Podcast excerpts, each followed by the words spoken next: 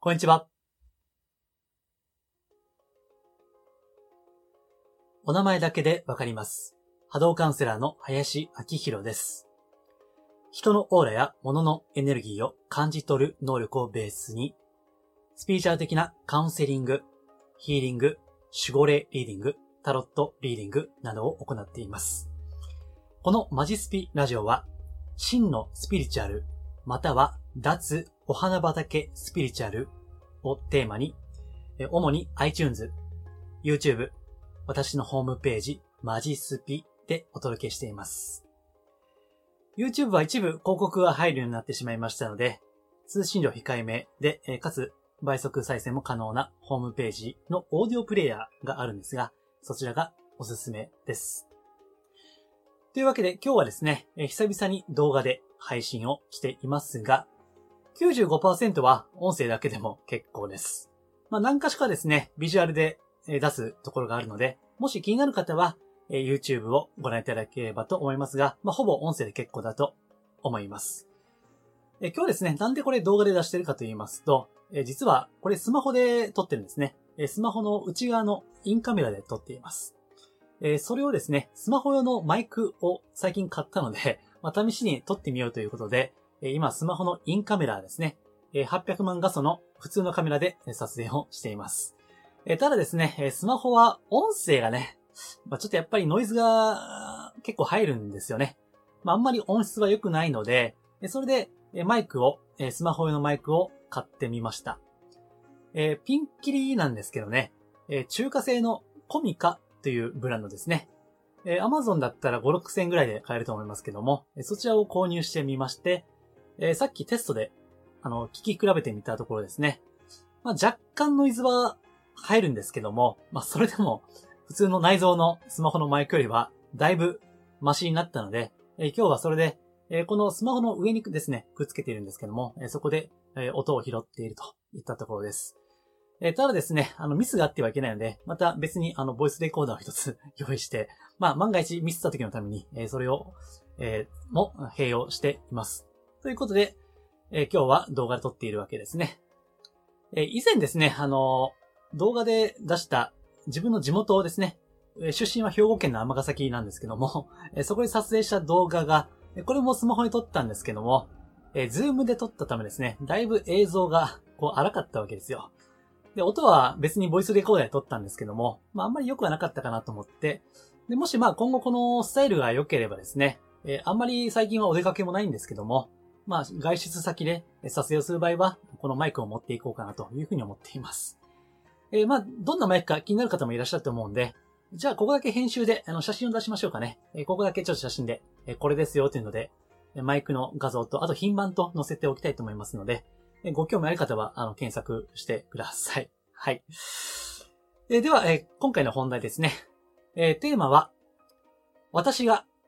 守護霊を知ったきっかけですね。えー守護霊をこれまでも何回か配信をしていますけども、また別の切り口でお届けをしていきたいと思います。ただですね、今日はちょっと誤解を招く表現が一部あると思います。まあ初めて喋ることもあるんですね。えなので、ちょっと回りくどく、あの、喋ることがあるかもしれませんが、それはちょっと内容が内容なので、えそれをまずあらかじめご了承いただきたいと思います。はい。えーでは、えーこの守護霊を知ったきっかけということなんですけども、まあ、あの、私があの、ホームページのプロフィール等でも、またこの、ラジオ、YouTube でも何回か述べているんですけども、えーそもそも、えー25歳ぐらいまで、まあ、こういった、いつも言ってるね、えー波動、まあ、オーラが見えるとか、えー最近やるようになった守護霊リーディングとかですね、まあ、こういったスピーチャルゲイですね、えーそういったことはできなかったんですよ。まあ、生まれ持ってできたわけではないんですね。まあ、25歳ぐらいで、えー今の師匠ですね。まあ、今でもお世話になっていますけども、えーこの師匠との出会いによって、えそういった能力が、まあ、別に修行とかね、したわけじゃないんですけども、なんか知らんけども、そういった能力が、まあ、出るようになったという話をしたと思いますけども、えー実はですね、え守護霊に関しては、伏線と言いますかね、あの、その前置きがあるんですよ。え今日はその話をしてみたいと思います。でね、えー最近あの、読んだ本があるんですね。最近あのブログではブックレビューを結構もう何回くらいかな、えー、5、6回くらいは続けてやっていますかね。まあ、あの、私自身もあの常に勉強はしていきたいと思っています。で、かつインプットだけじゃなくて、こういった発信ですね。アウトプットも大事ですよね。えー、ですので、まあ、インプットとアウトプットが同時にできるこのブックレビュー、レビューって、えー、めっちゃええなということを感じてましてね。えー、それで最近はブックレビューばっかりやってるんですけども。で、まあ、これは別におすすめの本ではないんですが、あの、まあ、もしご興味あればっていう感じですね。最近読んだ本で、えー、個人的にはすごく良かった本です。えー、ただ、この辺からちょっと誤解を招くような えー、内容になっていきます。まあ、まず、本の紹介しましょうか。えー、音声の方はタイトルだけ耳で聞いてください。えー、こちらですね。はい、えー、見えますかねはい。えっと、本のタイトルが、ゴイマサヒサの思想と生涯。ゴイマサヒサの思想と生涯という本ですね。えー、サブタイトルが、世界194カ国20万本以上のピースポール。世界人類が平和でありますようにの創始者がサブタイトルですね。えー、ゴイマサヒサという方は宗教家なんですね。えー、これは、えっ、ー、と、大正時代にお生まれになった方で、もうお亡くなりになって40年ぐらい経ってるんですけども、えー、この宗教家ですね。まあ、信仰宗教ですね、要は。えー、その、こう、宗教家を取り上げた本ですね。で、これをですね、あのまあ、ここの会の信者の方とか、会で、まあ、長い方ですね。その方々が書いてる本はあるんですけども、この著者のですね、吉田え直文さんという方ですね。えこの方は宗教学の博士なんですけども、おそらく読んでる限りは、えここの信者、信者さんですね、会員の方ではないということですね。えなんで、極めて、こう、フラットな、まあ、研究ですね。研究論文です。学術書として書いていらっしゃるというところで、私は実はこの、ゴイマサヒサ先生ですね。えこれからゴイ先生と呼びますけども、まあ、ゴイ先生は、ファンなんですね。えー、もうファンです。えー、別に、あの、ここの回に入ってるわけでもないんですね。で、ちょっとこれが誤解をあるかもしれないところなんですけども、えー、私自身はこのスピーチャルを仕事にしていますけども、えー、特に特定の宗教団体に入ってるわけではないんですね。まあ、むしろ距離を置いています。宗教は好きです。えー、今本棚見回しても、宗教の本、仏教とか、えー、聖書とか、あとは、えー、イスラム教の本とかね、えー、ありますね。ですから、宗教は好きなんですが、宗教団体ですね、は、苦手なんです。うん。まあ苦手と言いますか、あんまりこう、組織がね ま根本的に苦手でして、まあですから、まあ10年ぐらいサラリーマンしてたんですけど、もう組織は苦痛で仕方がない。わけですね。だからこれ今一人でね、やってるわけですけど、これは宗教組織もそうなんですね。もうとにかく組織が苦手。一人でやりたいっていうのはもうどうしようもないですね。自分の性格でして。で、それで、えー、宗教とは、宗教団体とは距離をとっているわけです。ですが、このゴイ先生、ゴイ正久先生は私は大ファンなんですね。で、えっ、と、このゴイ先生がやってらっしゃる、まあ、やってらっしゃったというか、まあ、初代会長ですね。えー、その宗教団体の名前は、まあ、ご存知の方もいらっしゃるかと思いますけども、白光振興会という団体ですね。今、富士山のあたりに本部があると思いますけども、その宗教団体なんですね。まあ、あの、大規模じゃないんで、あの、有名ではないかもしれません。まあ、中規模程度と言っていいでしょうかね。その宗教団体なんですね。で、私は、この守護霊を知ったきっかけっていうのは実は、ご井先生なんですね。で、師匠と出会う2、3年ぐらい前ですね。えー、ちょうど大学時代です。えー、私はですね、高校を出てから実は紆余曲折あって、大学に入ったのが3年遅かったんですね。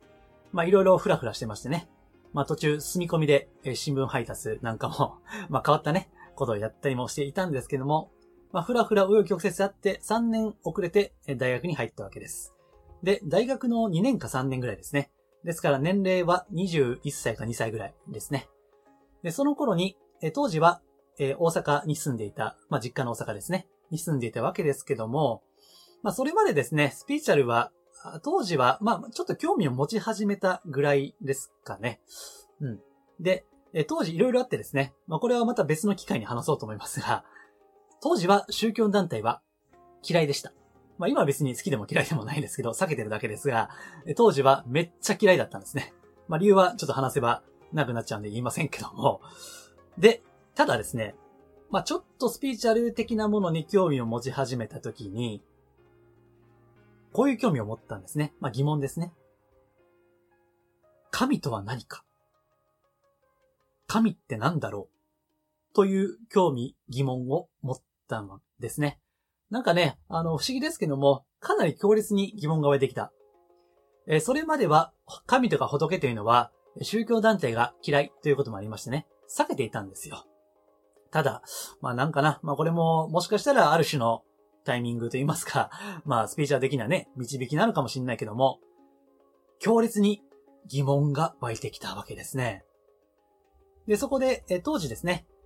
大学に通うのに、大阪の梅田を経由していたわけですね。で、え関西地区お住まいの方であればご存知かと思いますけども、大阪の梅田には、紀ノ国屋書店というですね、まあ、大きな本屋がありますね。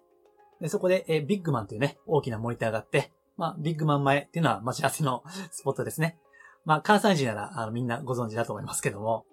でそこで、紀ノ国屋商店に入って、えー、スピーチャル、まあ、精神世界のコーナーですね。まあ、あるいは宗教関係のコーナーですね。えー、そこに入って、その、神って何だろうみたいな、そういった疑問に答えてくれるような本はないかなと思って調べていたんですね。そしたら、ふと目に入った本があったわけです。えー、その本が、こちらですね。見えますかね、ちょっと今ライトで反射してますけどね。神と人間という本ですね。神と人間。えー、これも、えー、五井正久先生の著書ですね。えー、ただ当時はですね、なんかその、何周年かわかりませんけど、なんか記念だったんですね。なんで、この、今売ってる、え、この青い本じゃなくて、豪華版でした。なんかあの、表紙が分厚くって、非常に紙もいいやつ使ってるっていう、なんか豪華版で出ていたんですね。で、それを立ち読みで読んだんですよ。この神と人間っていう本を。そしたら、その中に守護霊という言葉が出ていたんですね。これが初めて守護霊という概念を知ったきっかけです。で、確かね、あの、当時もこのさっきの廉価版であるこの青い本とか、あるいは、えっ、ー、と、もう文庫でも売ってるんですよね。えっ、ー、と、アマゾンで調べると多分文庫本も出てるんじゃないかと思います。多分500円しなかったかなめっちゃ安いんですけど、えー、それで出ていると思います。まあ、ご興味あればですね、えー、Amazon で神と人間で検索してみてください。えー、なおですね、私、あの、無料でメールマガジンやってるんですけども、えメルマガ限定のコンテンツでおすすめの本っていうのがあるんですけども、えそのおすすめ本の上から2番目にこの神と人間を紹介しています。なので、メルマガの読者さんであれば、タイトルぐらいはご覧になったかもしれません。で、これを読んだのが、まあ私が多分ですね、この世界に入っていく、まあ最初の一歩だったかもしれませんね。まあそのあたりの時期は、今お伝えしている霊気ヒーリングとかですね、まあ瞑想とか、ちょっとやり始めた時期なんですよ。なんで、この最初の私の、こう、まあスピーチャー的なキャリアの最初のステップにおいて、もうこれは欠かせない、えー、存在の本だったんですね。まあ、いろいろ書いています。その、この宇宙とか世界の仕組み、成り立ちとか、あとは、ね、あるかどうかは完全には価格的には証明できませんけども、えー、いわゆる霊界ですね。最近はあまり聞かなくなりましたけどね。霊界とか、まあ、あとその下の誘拐っていう階層とかね。えー、人間にはその4つの世界があるっていう、この現実界と幽界と霊界と、そして神の世界、神界ですね。えー、この4つに分かれているんだっていう感じの言葉とかね。あとは、えー、この人間を作る、その、まあ、神様とか、えー、自然を作る神様とか、え動物を作る神様とか、そういったいろんな神様が役割分担がありましてね。まあちょうどこれは、え今の日本神道の、まあ、矢をよろずの神々にも通じる話ですね。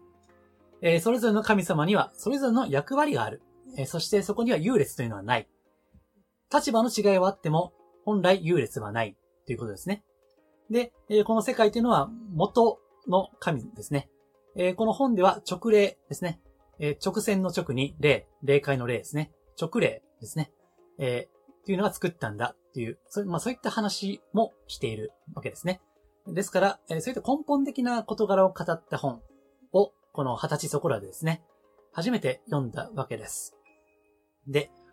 まあこれは今までは表向きで言っていなかったのは、まあ、とはいえやっぱりこの方は宗教家だからですね、え、一宗教団体の創始者でいらっしゃるから、でね、あのー、まあ中には、この、ゴイマサシさっていう人が嫌いな人もいるんですよ。えー、ある宗教団体はすごい批判もしてますしね。あとは、こういった名前出すだけで、やっぱりね、あの、顔をしかめる方もいらっしゃると思うんですね。えー、ただ、まあ、ゴイ先生はですね、ちょっと変わった立場でして、えー、私みたいに特に信者とか会員じゃなくても、実は好きな方が いらっしゃるんですね。まあ、ゴイ先生ファンですね。私もその一人ですけども、そういった方が、えいらっしゃるんですね。えー、それには理由があるんです。うん。まあ、それちょっと話をしていきたいんですけども。で、まあ、その前に、今日はめ、テーマが守護霊なんで、えー、守護霊の話ですね。すいませんね。えー、っと、まあ、まずは知るということが非常に大事です。私はそれから波動が、まあちょっとね、まあ全部じゃないですけども、見えるようになって、えー、守護霊の波動っていうのが分かるようになったわけです。うん。まあこれは普通多くの方には分かりませんけども、ただ、え、そういった存在があるという言葉ですね。まず、その守護霊を見えるかどうか分かんないけども、どうやったら分かりますかっていうご質問に対しては、勉強しましょうということですね。え、もしよければ、まあ、これ、他のスピーチャル系の本にもありますしね。他の宗教家が書いてらっしゃる本もたくさん実はあるわけですね。えー、まあ、守護霊じゃなくて、えー、守護人ですね。えー、守護人、え、そういった解き方をする宗教家、あるいはスピーチャル系の方もいらっしゃいます。まあ、ごい先生はですね、守護霊と守護人の両方解いてるわけですけども、まあ、いろんな、あの、切り口でね、述べていらっしゃるから、まあ、別にこの本が絶対読めてるわけじゃないんです。えー、あなたが、えー、興味のあるものですね。まあ、いろいろ検索すれば出て出てきますから、えー、そういったものを手に取ってですね、あ、なんか自分の五感ではよくわからんけども、まあ、こういった守護霊という存在があるんやな、ということをまず知るといったことが大事ですね。そして私もですね、えー、守護霊に関するレポート、えー、約2万文字ぐらいですね、レポートを出しています。まあ、手前味噌ですけどね、えー、もっともっとわかりやすく書いたレポートがあります。えー、さっきのごい先生の本はですね、えー、戦後間もなく出た本なんで、ちょっと言い回しが若干難しい。まあ、それでもですね、えー、旧仮名遣いを現代仮名遣いに改めたりとか、まあ、アップデートはしてるんですけども、ちょっと若干難しい点もありにはあるんですね。で、私は、あの、一切専門用語を使わないで、めちゃめちゃわかりやすく書いた、あレポートがありましてね。まあ、500円っていう、ちょっと有料ではありますけども、まあ、もしご興味あればですね、えー、ホームページのトップページに、えー、ご案内も、ご案内を出していますので、よければ、えー、そういったのも、えお読み、ご覧いただければと思います。はい。というわけでね、え私は実はゴイ先生のファンなんだっていう話をしたんですね。で、えこれなんでかって言いますとね、あの、まあ、宗教なんで、まあ、いろんな教えがあるわけですけども、この、最近読んだ、この、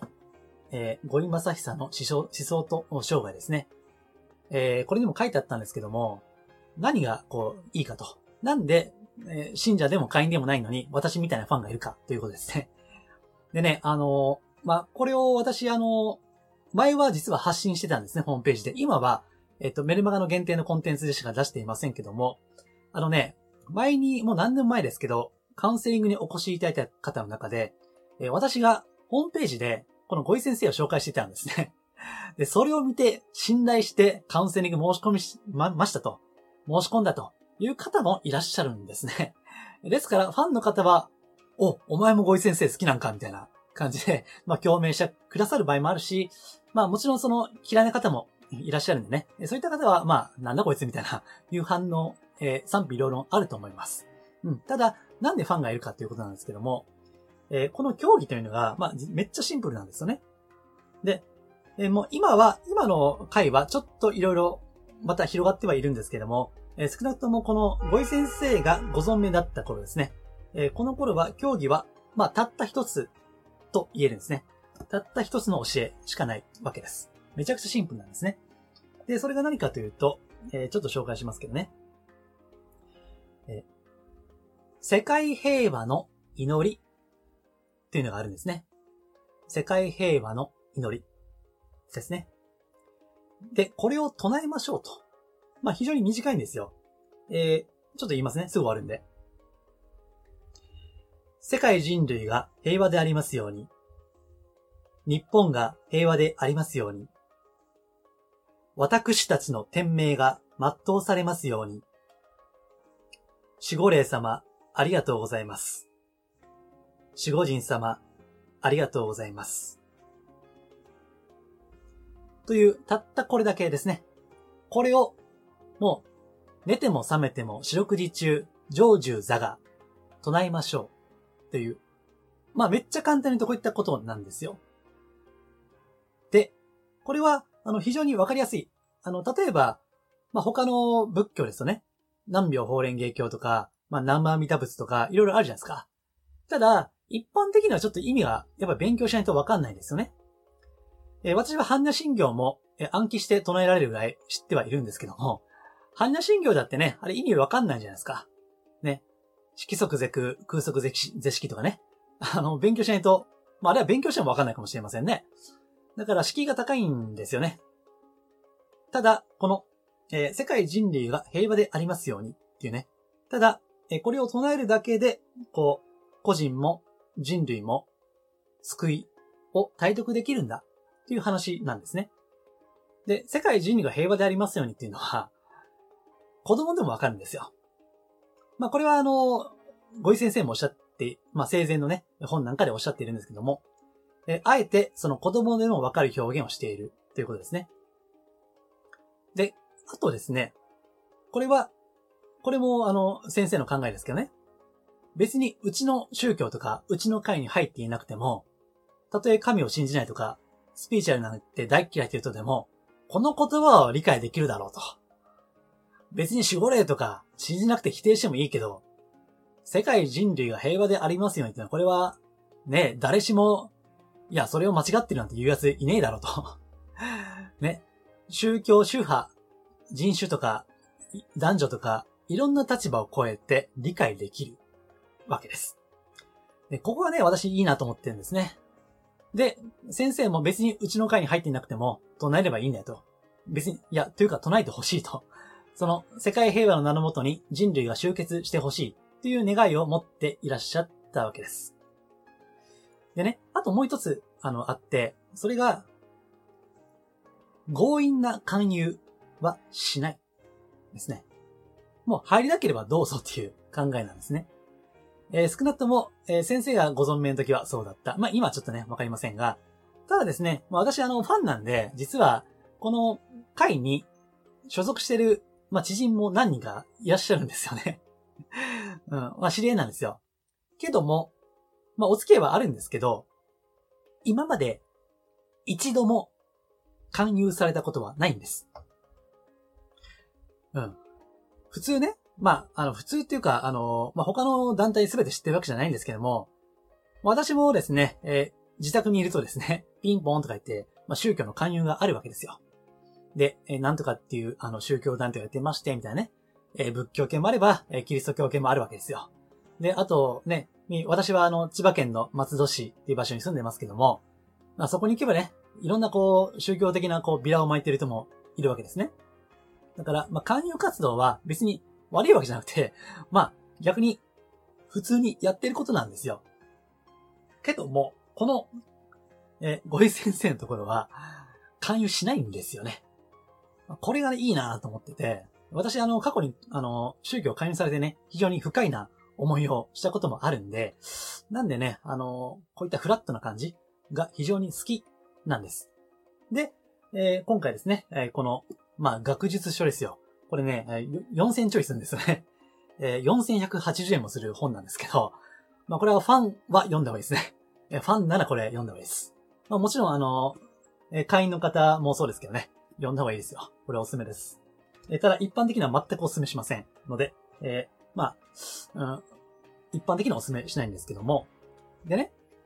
で、そこで、私はあの、この本読んだ時に、この神と人間で本読んだ時に、あ世界人類が平和でありますようにか、あ、なんかいいなと思ったんですよ。直感的にね。で、この本の内容が、まあ、ほんまはね、信用できるかどうかはわかりませんよ。けど、私のその時の感覚としては、ああ、こういうのもあるんだって、なんかね、素朴にこう、信用したんですよね。で、そこで、あの、このさっき言った世界平和の祈りですね。で、この最後に、えー、守護霊様ありがとうございます。えー、守護神様ありがとうございますってね。えー、こういった言葉があるわけですよ。祈り言葉の中にね。で、まあ、あのー、いつもじゃなかったけども、四六時中寝ても覚めてもっていう感じではないんだけども、まあ、時折ですね、えー、こういった本読み返しては、あ、え、守護霊様ありがとうございますって言ってね、やってたわけですよ。で、そっから、そっから、数年後に、今の師匠とお会いして、で、え、人のオーラとか、物のエネルギーとか、えー、いつも言ってる、えー、お名前だけで分かるようになったわけですよ。でね、えー、守護霊さんも、え、いるわけです。ですから、え、いろんな方の背後ですね、え、その、まあ、背後霊なんとも言いますけども、背後を見れば、あこの、その守護霊さんの波動が分かるわけですね。ああ、本当に存在してるんだな、ということを思ったわけです。まあ、ただ、まあ、それだけでは、なかなかね、え、信じられない。お前には見えるかもしれんけども、うん。私は見えないんだよと。ね、それ当然ですよね。なんで、えー、最近は、えー、守護霊リーディングっていうですね、えー、パフォーマンスですね。デモンストレーションです。え自分の目には肉眼には見えないけども、あ、本当にいるっぽいなということを感じていただこうと思って、えまあ、これ愛にやると危険なんですけどね。うん、あの、いたずらに、あの、やるのは危険ですが、まあ、この仕事始めて、えー、10年経って、まあそろそろいいかなと思って、え、守護霊リーディングというのをやっています。うん。なんで、いろんな方面から、えー、その守護霊とかね、まあ別に守護霊じゃなくてもいいんですよ。えー、仏様でもいいし、観音様でもいいし、なんか、まあ大日如来とか、なんとか菩薩とか、まあ好きな、あの、存在があれば、まあそれでもいいですよ。とにかく、自分を守っている、えー、そして日夜、導いている存在ですね。えー、そういうご存在がおられるんだということですね。えー、それをこう、うん、感じるってのは非常に大事かなと思います。でただ、えー、その補足するものとしてやっぱ知識なんですね。まずは知るということが大事です。で、え私は、まあ、一宗教団体の宗教家ではあるけども、この神と人間っていうのを、えお勧めしているわけです。えただ別に入会しろとかね、えー、信心しろということを、えー、お勧めをしているわけじゃありません。えー、くどいようですが、えー、私はいかなる宗教団体にも属していません。えー、それどころか、まあ、時折、宗教やめたい。宗教団体から抜けたい。ってね、そこで苦しむ方もいらっしゃるんですね。そこで、脱宗教カウンセリングっていうのもやっているぐらいです。まあ、あの今日の本題ではありませんけどね、えー、この宗教をやめたら、罰が当たるとかね、えー、天罰が下るとか、地獄に落ちるとか、なんかわけわからんことを言うやつもいるんですよ。これ、以前の動画でも言いましたかね多分言ったと思いますね。ほんとね、あのー、まあそういう人を脅す、ね、脅かすの本当にやめていただきたい。本当の宗教とか、真のスピーチャル、いつも言ってるマジスピっていうのは、そういう人を怖がらせたり、不安になるようなものではないんですね。本来は人間を強く、明るく、元気にするものです。まあ、そういった意味で私はこのごい先生ですね、非常に今でも尊敬をしていますし、ああとね、あの、まあこれは、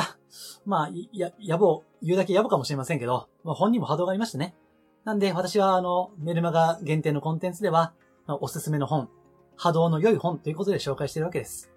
この神と人間ですね。まあ、ごい先生嫌いな人もいらっしゃると思うんで、不快かも、まあこれ聞いてたら不快に思うかもしれませんけど、まあ少なくとも私が見る限りでは、この本の波動ですね。めちゃめちゃいいですね。もうあの、こう、なんてかな、評価するのも大変失礼なぐらいですね。それぐらい非常に素晴らしい本です。